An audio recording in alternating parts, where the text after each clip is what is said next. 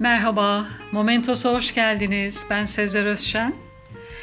Bugün kırkın çıkması olayını bir konuşalım. Kırkın uçurulması, kırk çıkması, kırk çıkmadan olmaz gibi deyimleri hep duymuşsunuzdur. Doğum yapan bir annenin kırkının çıkmasının, uçmasının eski Türk adetlerinden olması ve ta Göktürklere kadar uzanması oldukça ilginç bir bilgidir bana göre. Yeni anne ve bebeklerin 40 gün dışarıya çıkmama adeti aslında annenin ve bebeğin doğumdan sonraki 6 hafta boyunca bağışıklık sisteminin yeterince güçlü olmamasına karşın alınmış bir önlem olduğunu söyleyebiliriz. Daha sonra ise kırk uçurması için yakın akraba evine gidilir.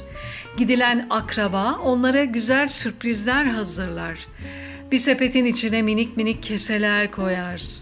Neler koyulduğuna ve anlamlarına hep beraber bakalım. Bozuk para, ömrü boyunca bol kazançları olsun. Pamuk, saçı aklaşana kadar uzun ömürlü ve kalbi pamuk gibi yumuşak olsun. Şeker, ağzı hep tatlı olsun ve yüzü hep gülsün.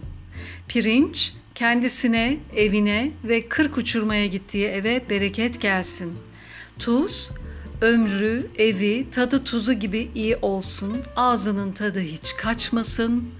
Yumurta, karnı tok, sırtı pek olsun diye konulurmuş.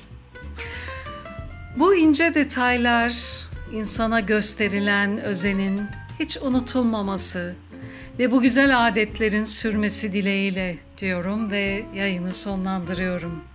Dinlediğiniz için teşekkürler. Hoşçakalın. Momentos da calma.